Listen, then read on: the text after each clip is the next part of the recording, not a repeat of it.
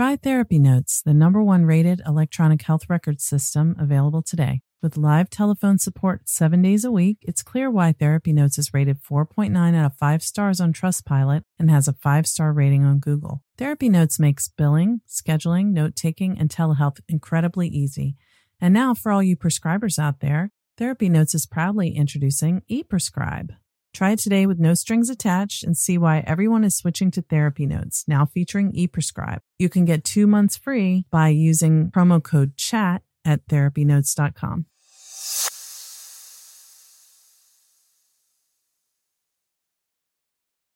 Trauma Therapist Network is a website to learn about trauma and how it shows up in our lives and to find a trauma therapist. Go to traumatherapistnetwork.com to find a trauma therapist near you today.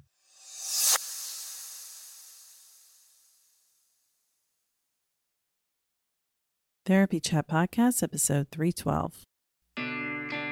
This is the Therapy Chat Podcast with Laura Reagan, LCSWC.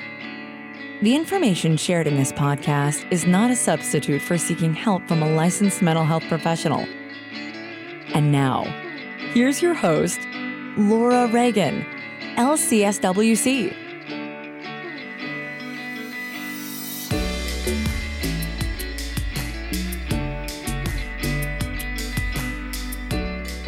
Therapists interested in making it easier for your clients to use their out of network benefits for therapy? Visit thesuperbill.com to learn more about Superbill, a service that can help your clients get reimbursed without having to jump through hoops. Getting started is simple. Clients go to thesuperbill.com to complete a quick, HIPAA compliant sign up process and you send their super bills directly to us so we can file claims with their insurance companies. No more spending hours on the phone wrangling with insurance companies for reimbursement.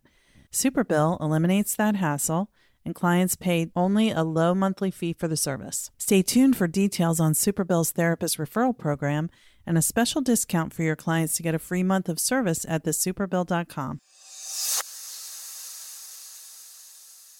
Today's episode is sponsored by traumatherapistnetwork.com. Trauma is real, healing is possible, help is available. Find information, resources, and locate a therapist in your area at traumatherapistnetwork.com.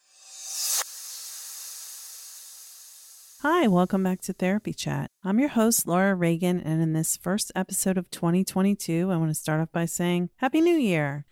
I'm welcoming a guest who has never been on Therapy Chat before, but she is someone who's very well known, Dr. Lindsay Gibson. Lindsay C. Gibson, PsyD, holds both a master's and doctoral degree in clinical psychology. She's been a psychotherapist for over 30 years, working in diverse settings such as the juvenile court system, community mental health, psychiatric hospitals, group practice, and solo practice. During her career in psychological testing, doing literally thousands of evaluations of children and adults, Dr. Gibson was uniquely in demand for her ability to understand people from a developmental perspective. And that's what you're going to hear a lot about in our conversation today. Dr. Gibson is also a gifted teacher and public speaker and has offered training on multiple topics to other mental health professionals throughout her career. She has served as an adjunct assistant professor for the Virginia Consortium Program for Clinical Psychology, leading doctoral student workshops and independent study classes. Dr. Gibson is the author of four books Who You Were Meant to Be, Adult Children of Emotionally Immature Parents, Recovering from Emotionally Immature Parents, and Self Care for Adult Children of Emotionally Immature Parents. Since its publication in 2015, her second book has been a repeated Amazon number one bestseller in several categories and has been translated into 17 languages. She also writes a monthly column on well being for Tidewater Family magazine. Dr. Gibson lives and works in Virginia Beach, Virginia, my hometown. Actually, I'm from Norfolk, but they're right next to each other. So, in today's conversation, we had a fascinating conversation. This was sparked by Allison Deneen, who writes Notes from Your Therapist. When we were talking a few months ago, she encouraged me to reach out and try to get Dr. Lindsay Gibson as a guest, and I'm very happy that Lindsay said yes. So, you're going to hear us talking about how emotionally immature parents, those whose emotional and attachment needs weren't met by their own parents and they don't have self awareness about it can affect their children's development. Lindsay explains identity formation in fascinating detail, which is where that developmental perspective really comes into play. So, we had a compassionate and eye opening conversation about the pain of growing up with emotionally immature parents, how having emotionally immature parents can interfere with connecting to your authentic self, and how to move forward if this is your story. So, I know a lot of us can probably relate to this. And I thought this was a really powerful conversation. I hope you will enjoy it. Let's dive right in. Hi, welcome back to Therapy Chat. I'm your host, Laura Reagan, and today I'm so excited to be talking with Dr. Lindsay Gibson, who is the author of several books, including her newest book, Self Care for Adult Children of Emotionally Immature Parents. And I am so excited to dive into this. Lindsay, thank you for being my guest on Therapy Chat today. Oh, it's my pleasure. It's an honor to be here. Thank you. I'll tell our audience that Allison Deneen, who was on a, a, few weeks or a couple months back now, by the time this airs, was begging me to have you as my guest. So I'm so excited that it worked out. So I really want to get into this fascinating topic, but before we start, will you just tell our audience a little bit about who you are and what you do? Sure. I'm a clinical psychologist. I've been in practice for over 35 years now.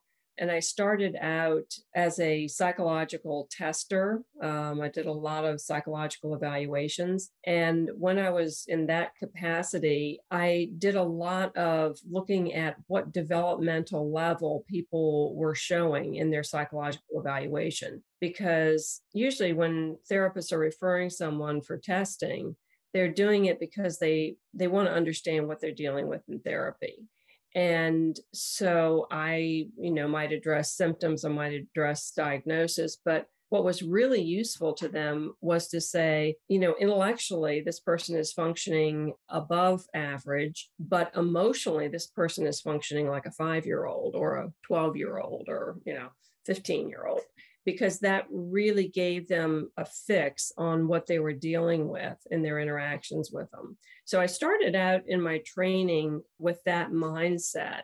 And then I went back to school and got my doctorate and then became uh, a more of a psychotherapist at that point. So I got interested in this area because when people were talking to me about their families, or could, I mean, it could be your partner, it could be your boss, um, it could be your friend, they would be describing their behaviors. And I'm thinking, whoa, why is this person in my office and not the people that they're describing that they're involved with? Um, so true. You know, and I thought, what a rotten deal that this this you know introspective, sensitive kind person is in my office trying to learn how to get along with these impulsive, reactive people who are pretty much running wild and you know and, and, not thinking about how they're affecting other people. And it just seemed like you know, kind of upside down to me. Mm-hmm. So what I began to do was I began to share with them what I was seeing about their strengths and about their maturity and about, uh, you know, how they approach life. And then I would compare it to the emotionally immature approach of these other people in their life and what that mix felt like to them and the problems that it caused them. And they found it really helpful so a lot of it I started out with was, you know, basic psychoeducation that, you know, people can develop in these different different lines of development, different strands of development. Like someone could be very bright intellectually, okay, even like I said before, above the norm.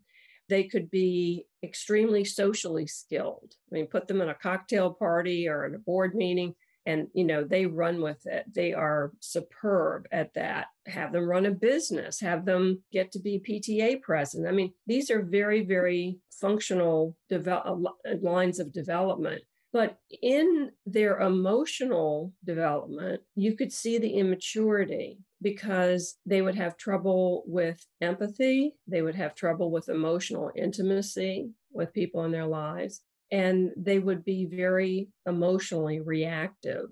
So when you when you saw those kinds of characteristics, you realized that this person had kind of stopped back there usually at a pretty young age like around you know around that 2 to 5 year old period yeah. which is where a lot of personality development happens and so, you know, by helping people understand what they were looking at and what they were dealing with, and then comparably, uh, really how able they were to be more mature, it was it was very comforting to them. And it also empowered them to look at these other people in a way that they could really deal with them effectively, as opposed to, you know, be confused all the time about the contradictory behavior, you know, the, the way that they hurt other people, the lack of self reflection. They were able to, you know, begin to put that in a context that they could understand. And that's very empowering to people. Yeah,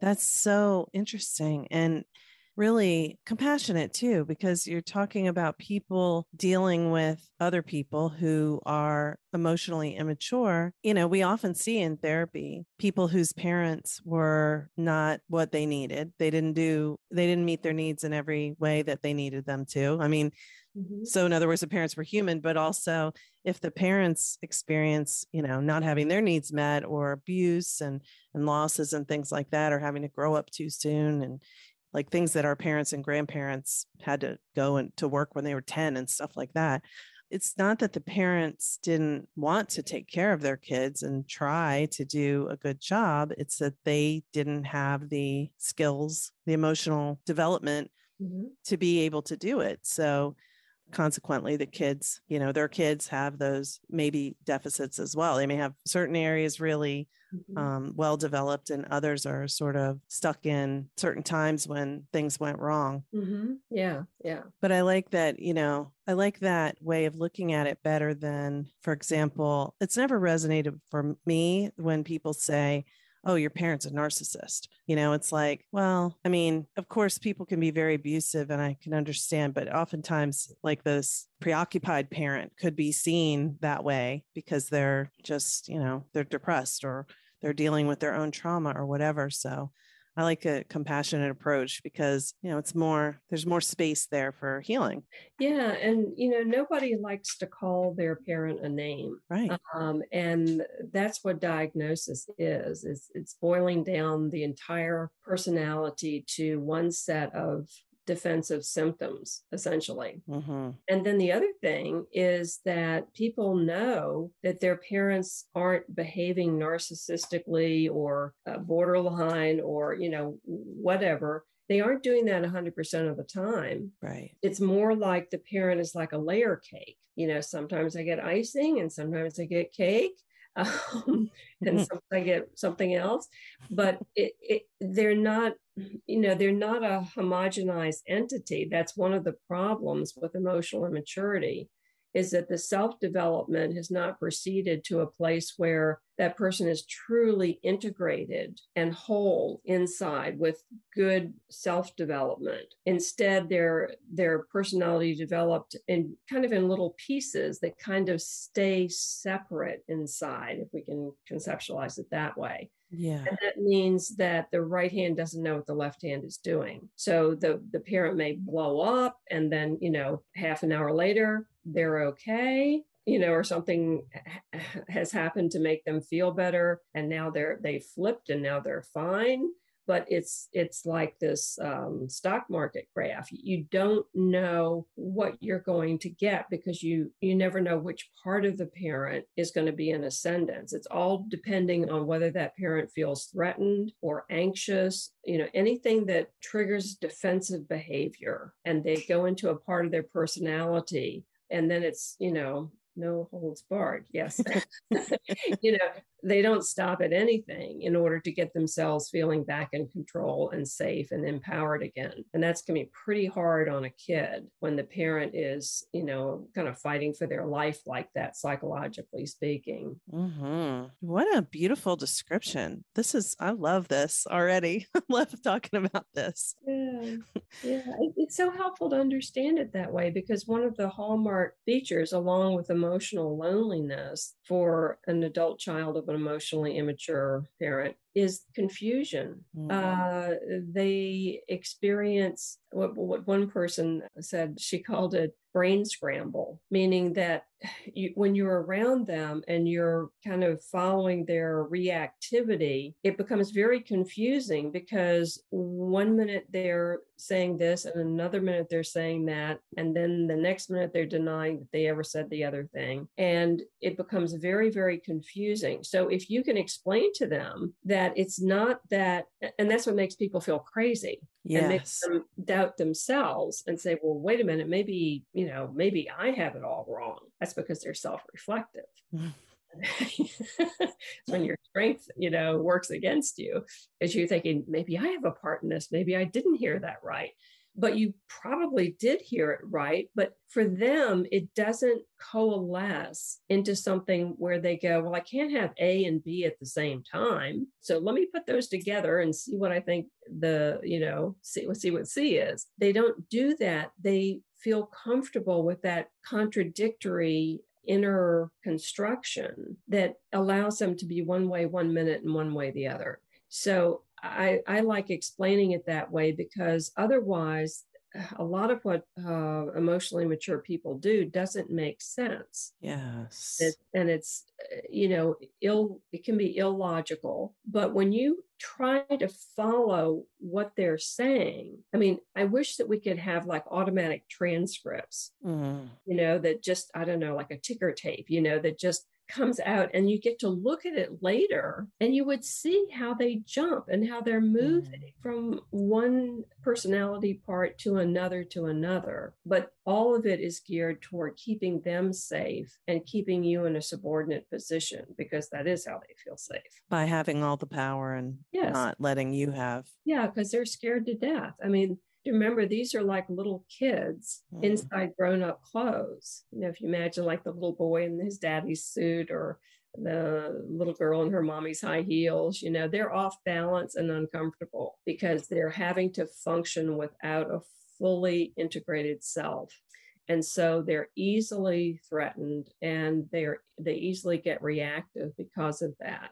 Yes. I mean, I'm really you can we're seeing each other and you're probably seeing like the wheels spinning in my mind. I'm like, mm. because I'm not a psychologist. So my way of conceptualizing this is just, it's, I see what you're saying, and I don't have the training in like the self in the same way that, you know, psychology tends to do. And I love, I'm just like, ooh, oh man, I gotta read this.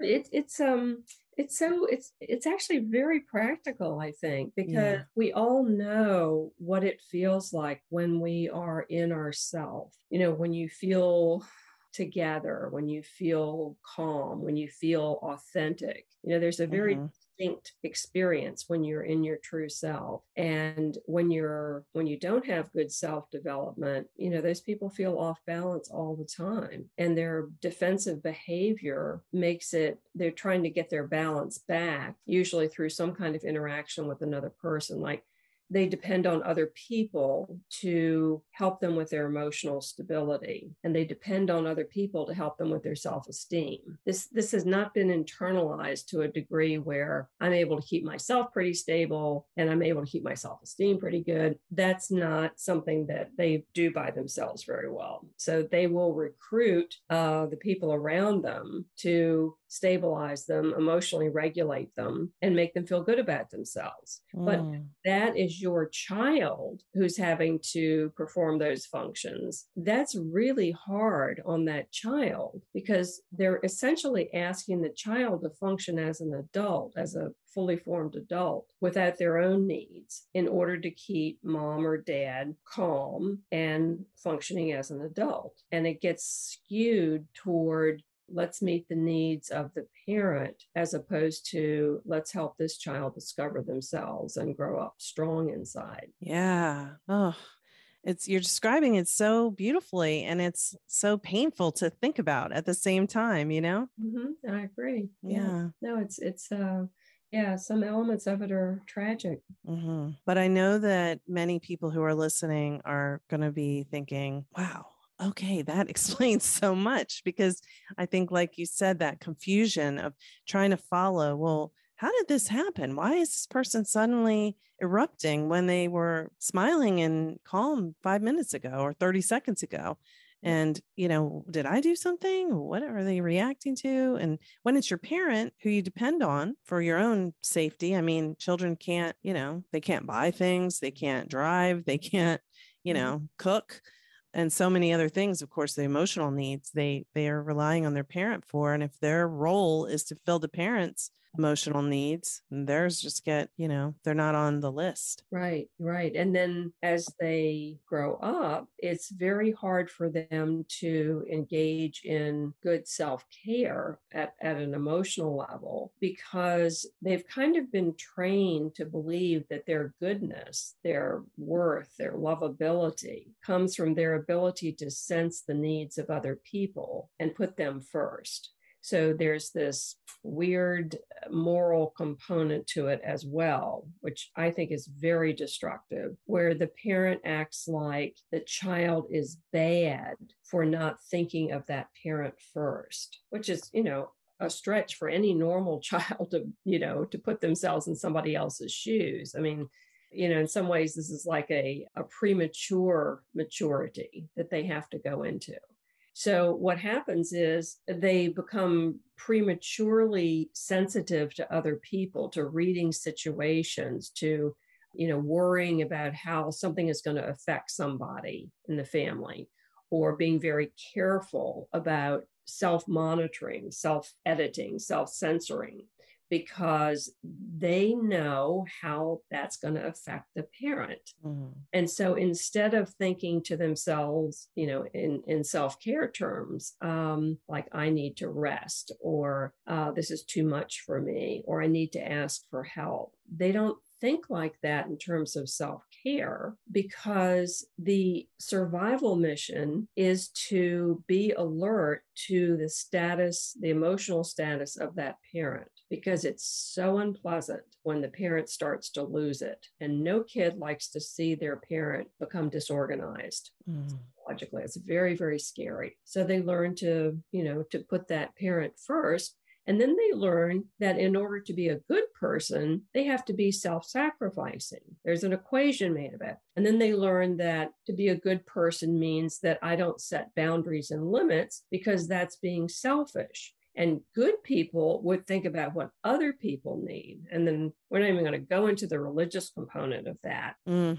It's very psychologically unhealthy in the long run to live by that kind of parameter for what makes you a good person and sets you up for being exploited by emotionally immature people who really see it that way that you really should be self sacrificing, that you really do owe them that kind of attentiveness. Mm. So it, it really is a that's part of why I wanted to get that this recent book out there because I want people to get the idea that they have been kind of brainwashed out of their own emotional self-protection and out of their instincts for their own self care. You know, like people can tell inside at a feeling level if something is not right for them. I mean, we get a feeling of dread, we get a feeling of apprehension, we get anxiety, uh, we get joy, we get interest, we get curiosity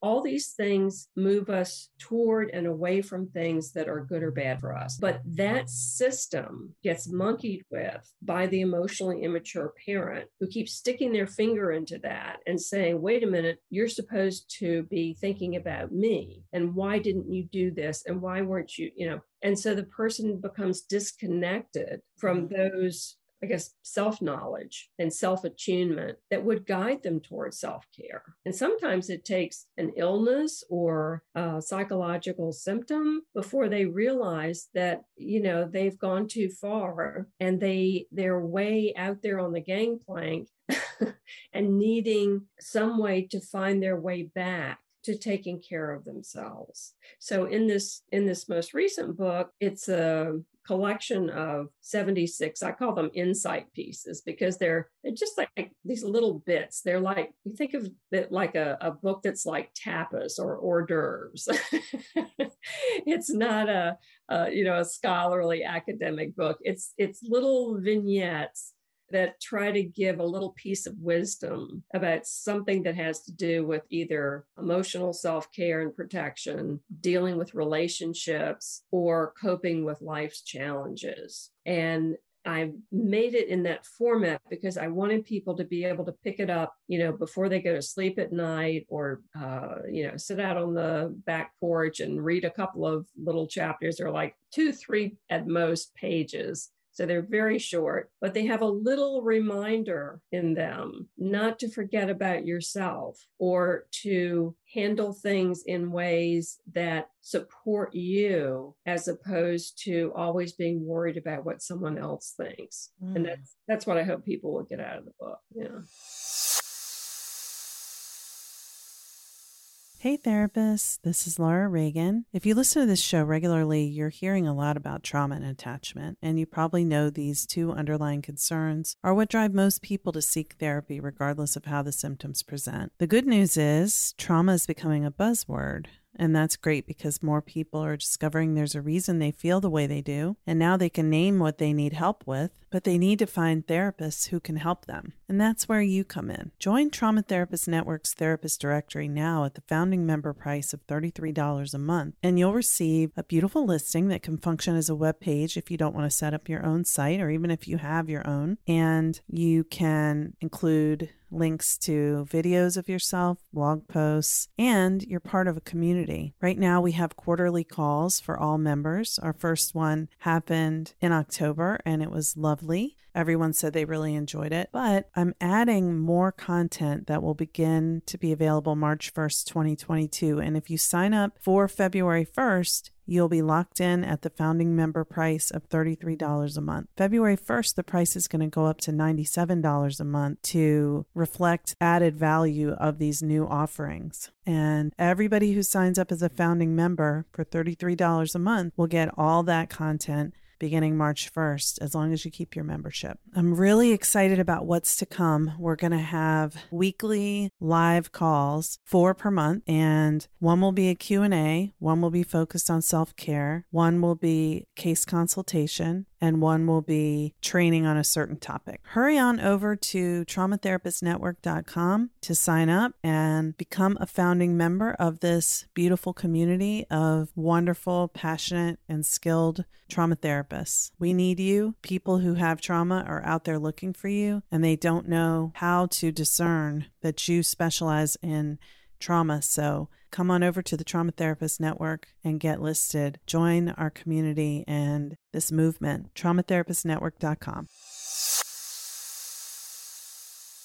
Yeah, it sounds perfect the way you've organized it because for people who are struggling with self care, you know, a, a 15 to 20 page chapter feels a lot more daunting than just being able to pick it up and look at it when you're in the bathroom or, you know, when you have five minutes and, you know, you can actually get something meaty from that time. Yeah, that, that was uh, definitely the hope for it. Mm-hmm. Yeah. So, can you talk about what some of the ways are that your book helps people with, you know, what are like some of the things it describes that people can do to improve their relationship to their self care needs? Mm-hmm.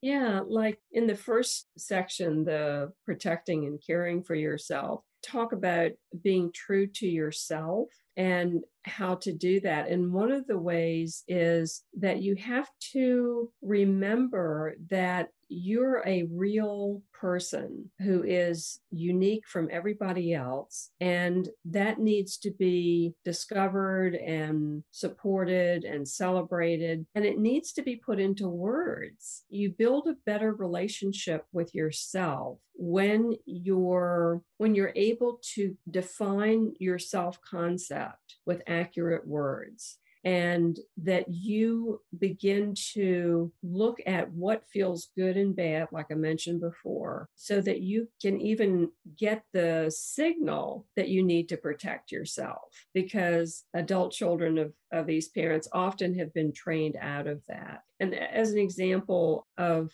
things to do, I really encourage people to be proud of themselves and to spend time on that experience. And people are often very reluctant to be a self enthusiast um, because they feel like they're being, you know, self centered or grandiose or conceited or whatever. All things that an emotionally immature parent might call the child. Mm-hmm. Okay. But we have joy about being ourselves. That's, I mean, when you're in yourself, when you're in your element, you feel joy because you you have a reunion with your with your true nature. And that comes out as this positive energy. So when you take time to be proud of yourself, that is something that helps you to define your self concept and it also is you saying, I'm going to claim this moment of feeling good about myself for these reasons. And when you do that, you are mirroring and reflecting your best qualities so that you can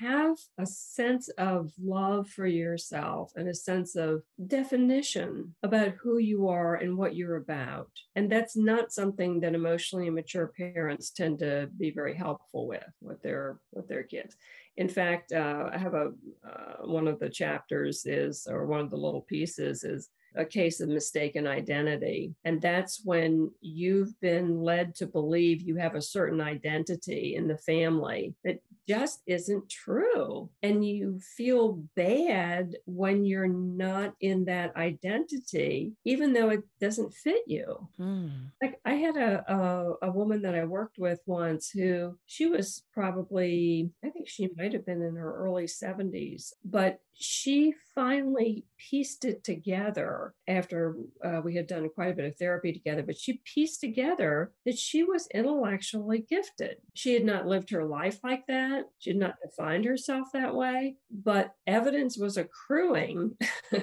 that she was very intelligent. And when she got to this point in therapy where she was really looking at herself, she was able to see the evidence of her intellect and it was like it was like a, a complete aha moment when she realized that she wasn't just the one of the kids she was really a gifted child and that had shown up in spots all through her life but because her parents had never identified her that way, she wasn't able to actualize that. So mm-hmm. you have to think about how you might be different from your family's view of yourself.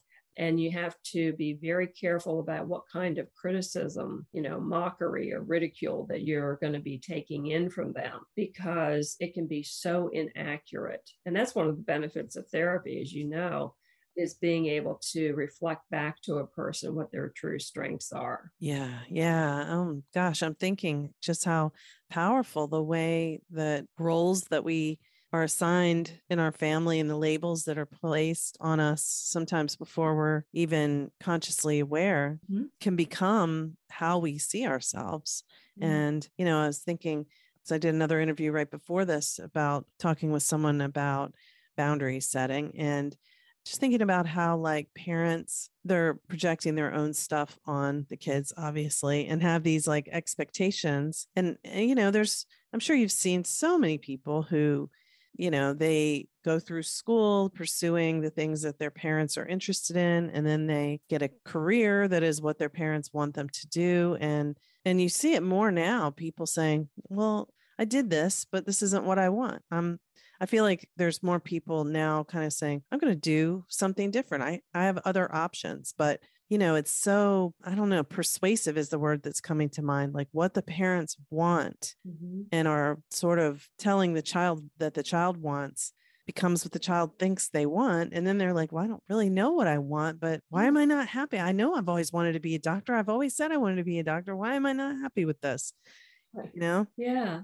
Yeah it's if if i could do anything for the people that come to see me for therapy it would be to get them to honor their inner world. Mm. One of the chapters in the previous book was that the emotionally mature parent was hostile toward the child's inner world. And it was funny because the editor said, uh, Lindsay, could you find another word for that? Did you, you mean like they don't appreciate the inner world or I said, no, that's the word. They're hostile toward it. you know, ridicule, mockery. Yes. Leading the child to mistrust that inner world. And so in the book, I talk about the importance of picking your inner voice that you're going to listen to how your emotions are there to guide you toward what is going to help you to thrive and uh, flourish. It's, you know, they're not just useless firings. Um, they really are trying to get you to the environments that will allow you to grow. And you can only sense that through your inner world, through attuning to your body and uh, how you how you feel inside. So it's it's very very important that that that interior of a person is honored and listened to because that's what tells you I don't enjoy being a doctor. Yeah. it might say, gee, when I do this other thing, I really love it but that's all coming from the inside. And it all, you know, what you want to do in therapy or in self help is you want to learn to treat yourself with interest. You want to be interested in why I had that reaction, or what does it mean that I'm not enjoying this job? Yeah. Or what does it mean that I don't feel like I can say what I truly want to say with this person? Mm-hmm. What does it mean that I'm not really comfortable in this situation? You know that kind of curiosity and interest in the self is you know where you get back to finding out how you want your life to be. I love this. We, we recognize it don't we? Yeah. Yeah i mean we we hear about it and when we hear about it we recognize it. Yeah beautiful thing about this is that we don't lose that that receptivity to the truth about you know feeling alive or or being in your in your authentic self. We we thank goodness we we retain that always. We can tell when we're when we're allowed to do that. Mm. yeah, it does feel good. Yeah yeah. And this is like you know it's i mean this is always the case for me on doing these interviews. It's it's so thought provoking because it's you know you're just of course multiple clients are coming to mind and people i know and people in my own life and relationships who you know times where some of these things you're talking about apply to myself and some of them apply to these other people that i know. And um, it's just i'm like i'm really excited to go and read all of this can you or do you in the book talk about how to like hear that inner world and how to connect with it for people who don't who've had that experience where you know they they shut off from that? It's still in there but they don't know how to access it. Yeah. So one one thing that's that's important is the sense of emotional safety when we are around people or situations that make us feel emotionally safe, there's a particular kind of calm and comfort that comes from emotional safety. But how are you going to know if there is, if it's an emotionally safe situation, if you can't pay attention to what goes on inside you? Right. I mean, you know, I, I defy you to figure that out without paying attention to whether your stomach's in a knot or whether your heart's beating faster or whether your palms are sweating or whether you're scared you know all these we we are equipped through our emotions to know when something makes us feel bad. But what often happens is that we don't we don't feel like we have the right to assess that in other people. And, and that's in, in the section about dealing with difficult people. Lots of times we feel bad about you know saying something about someone who hurt us and we'll say well yes, she did that, but she's really a nice person. Mm-hmm. And I'm like, uh, no, she's not. it wasn't nice what she did, was it? No, she did. You know, and and I sometimes uh, tell people, I said, well, you know, if you had a, you know, had known somebody for a long time, and and then you know they they shot you in the foot, does all that time that they were nice does does that fix the fact that they hurt you you know it's like you can't wipe out your experience and that's good that's that's instinct you know like we learn from it that this could happen. That's all we have to know. This person yeah. could do something like that. That's all we have to know. And yet people feel guilty for making a judgment about keeping up a boundary against someone who has been mean to them or has given them the cold shoulder or isn't you know isn't kind. They feel bad about that. And i uh, one of the the insight pieces um, is about relationship wolves using the story of little red riding hood. And it's like a lot of emotionally immature people present themselves as victims and helpless. Mm-hmm. And so, you know, that's Granny in the nightcap who actually turns out to be the wolf. But Little Red Riding Hood is coming closer and closer, you know, marveling at how she doesn't look like Granny. But she's not been, I know a lot about Little Red Riding Hood's family.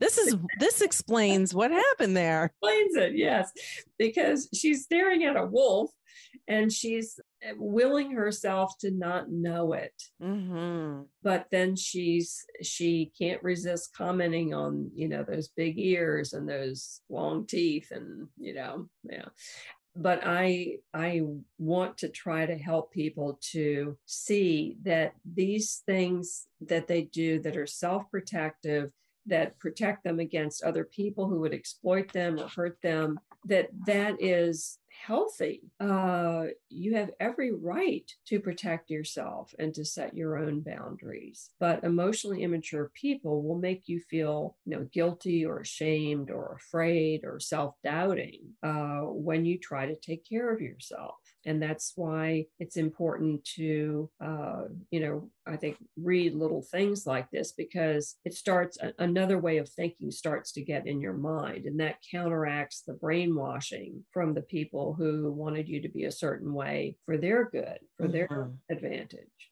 yeah well this is so so helpful and just the specific way that you explain what you're talking about is so helpful and clear and i really appreciate it. It's just it's very resonant. Good. Um yeah i'm glad to hear it. I it's a topic that i'm endlessly fascinated by and there's a section in um, in the book about uh, how it feels to be treated well, and that's important because you also, in addition to knowing what you want to move away from, you want to know what you want to be moving toward. And people who treat us well give us certain kinds of feelings. So I I describe that with um, different uh, people who are um, leaders or could be in different roles in your life, but they will have a certain way of making you feel that lets you know that you're being treated well. And this is an area for these adult children that's often, like I said before, very confused mm-hmm. because they're maybe they're not being treated well, but they can't put their finger on it because their mind has gotten muddied up with, oh, but she's such a sweet person, or um, she didn't mean to, or these kinds of rationalizations and um, you know attempts to make everything okay. Mm-hmm. and that's something that they learn to do with parents who yeah lots of times weren't very nice to them. Yes well, and that's a thing that I think when you use that example of Little Red Riding Hood, you know, she's looking at a wolf and she's trying to tell, she's using mental gymnastics to figure out why is this grandma and not what it looks like, which is a wolf. And, you know, I think the the other side of that is when people are so in terms of relationships, when people have had relationships with people who have harmed them and they can't identify the, the real harm that took place as being real, mm-hmm. then the same way, I think people, and I see this so much, so much, they may get into a relationship with someone else and the person is truly very kind to them and they don't believe it is real and they don't they're like how can i know if this is just going to be like that before yeah. you know even though as the therapist oftentimes when you're hearing the, them talk about that relationship and you've already heard them talk about those other relationships you're like this is clearly very different but you know for the person it's it's deeply confusing because it's like you know, anyone could be secretly unsafe mm-hmm. because the people who I do call and think of as being safe, when they weren't, I couldn't take that in. So, how can I really discern? Yeah, and uh, and if and and if I did say, "Gee, you look like a wolf," I was talked out of that, or I was made to feel bad about myself for being so unkind as to see her as a wolf. And, yeah, you know, and this and the self doubt that that stirs up, along with the guilt and the shame and the rest of it. Yeah, it's really staggering what it does to a person's ability to you know, have healthy instincts. Yes. Trust their own instincts. Mm. Yeah. But I'm just, as you were saying that, if they actually said, Well, why do you look like a wolf? Then the other person should say, Oh, I'm wearing a wolf costume right now. That's all. You know, it should be like that it was okay to say that and they don't talk you out of it. you know, like that, maybe that's a way that it would be, you know, a clue that, you know, because the, the gaslighting and the manipulation, those are red flags but problem with manipulation people who are good at it you don't you don't know they're doing it right exactly yes unless you have a concept and if you have a concept that you can put someone's behavior in, you can observe it. And even if you have gotten unhooked from your instinct, your your inner guidance on mm-hmm. that. If you have the concept, you can start looking for that inner guidance again or asking yourself, how do I feel around that person? Do I look forward to being with them? You know, you start to ask those kinds of questions when you can get reconnect, you know, reconnected uh, through a concept that you now have that you know not all grannies are nice. Yeah. Yeah. And not all grannies in bed are helpless and you know uh not a threat. Yeah. And if i see wolf ears and wolf teeth that is what a wolf looks like. And yeah and I, and I don't have to stick around to you know have a conversation about yeah. look closer inside their mouth to find out if it's really yeah. Wow this has been so so interesting fascinating thought-provoking and i feel like i'm thinking about some of these ideas differently after talking with you. So thank you again for you know your willingness to explain this and to come on the show. Before we finish up for today can you because I didn't say it before. Can you tell the audience what about the other books that you have too? This is your newest one. Yes, yes. Yeah, the first book I wrote is called Who You Were Meant to Be. And these are all available on Amazon or other um, bookstores. They can be ordered. The last three are probably on the shelf in Barnes and Noble, that kind of brick and mortar store, but they certainly are all available on Amazon. So, Who You're Meant to Be is about figuring out who you're meant to be.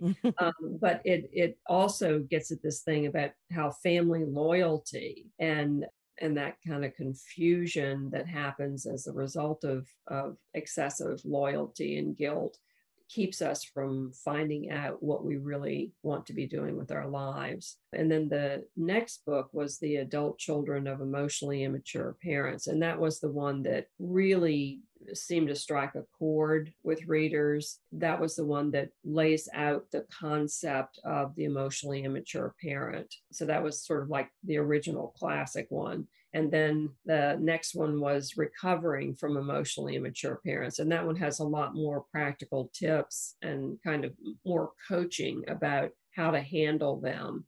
But it also has some other insights in it, other concepts about the dynamics between the those parents and their adult children that supplements the first book. So that it's not a repeat it's uh, i'm always thinking so yeah. new stuff in that one. And then this most recent one like i say is, is a completely different format of, of these little insight pieces that are you know kind of chunky and hopefully delicious um, based on this conversation i'm i think that they are good good so, do you want to tell people where they can find, keep up with the things that you're doing? I know the books are on Amazon and and bookstores, but maybe your website. Yeah, um, if people want to find out more about what I do, my website is Dr. Lindsay with an A Gibson.com. So it's D R L I N D S A Y G I B S O N.com. Dr. Lindsay Gibson. Got it. And I will put a link to that in the show notes too. Right. Yeah. Yeah. And then if if they want to contact me any further, you can find me online. Just look me up online. Okay, wonderful. And you do therapy in Virginia. Mm-hmm. Do you are you do you take new clients now or do you have like an established caseload you're just Yeah, my schedule right now is is very very full. I've moved to a short-term model. I do uh, short-term therapy and coaching and I work with people all over the country. Nice. But I tend to stay pretty full. It's just a sort of a, you know, luck of the draw as to whether or not I have openings. Okay. But you are still practicing and you're still doing therapy now. So if people are interested in working with you, they can at least try if they want to. Yeah, absolutely. Wonderful. Well, thank you again, Lindsay, for being my guest on Therapy Chat today. I really, really enjoyed this conversation. Oh, thank you. And and I I just realized that I should mention, Laura, that I also do therapist training um, ah. for um, PESI, the P E S I training giant. And I do those pretty regularly. So if you go to the PESI site, if you were a therapist and you wanted to get trained in the method or the approach that I use, those are regularly available and there are recordings that are available in their therapist store. Great. I'm so glad you mentioned that because I know that probably many people who are listening are like, how do I learn how to do that? so that's wonderful. Thank you. Thank you so much yeah, again. Fact, there's one coming up on November 4th. So that's that's the next one. Oh, awesome. Awesome that will be after this comes out, but we can go on PESI and find yeah, whatever's current. Exactly. Yeah. Yeah. But thank you so much for having me, Laura. It's been really a pleasure talking with you. For me too. Thank you again. Therapists, if your practice doesn't accept insurance, go to thesuperbill.com to get started with Superbill, a service that can help your clients get reimbursed. Superbill is free for therapists, and your clients can use the code TherapyChat to get a free month of the service at thesuperbill.com. Also, you can earn $100 for every therapist you refer. After your clients complete the one time HIPAA compliant onboarding process, you can just send us their Superbills. Superbill will then file claims for your clients and track them all the way to reimbursement. By helping your clients get reimbursed without the stress of dealing with insurance companies, Superbill can increase your new client acquisition rate by over 25%. The next time a potential client asks if you accept insurance, let them know you partner with Superbill to help your clients receive reimbursement effortlessly. Visit thesuperbill.com to get started. Today's episode was sponsored by Trauma Therapist Network. Find information, resources, and connect with a trauma therapist near you at traumatherapistnetwork.com. Trauma is real, healing is possible, help is available. Traumatherapistnetwork.com. Thank you for listening to Therapy Chat with your host, Laura Reagan, LCSWC. For more information, please visit therapychatpodcast.com. Try Therapy Notes, the number one rated electronic health record system available today. With live telephone support seven days a week, it's clear why Therapy Notes is rated 4.9 out of 5 stars on Trustpilot and has a 5 star rating on Google. Therapy Notes makes billing, scheduling, note taking, and telehealth incredibly easy. And now, for all you prescribers out there, Therapy Notes is proudly introducing ePrescribe. Try it today with no strings attached and see why everyone is switching to Therapy Notes, now featuring ePrescribe. You can get two months free by using promo code CHAT at therapynotes.com.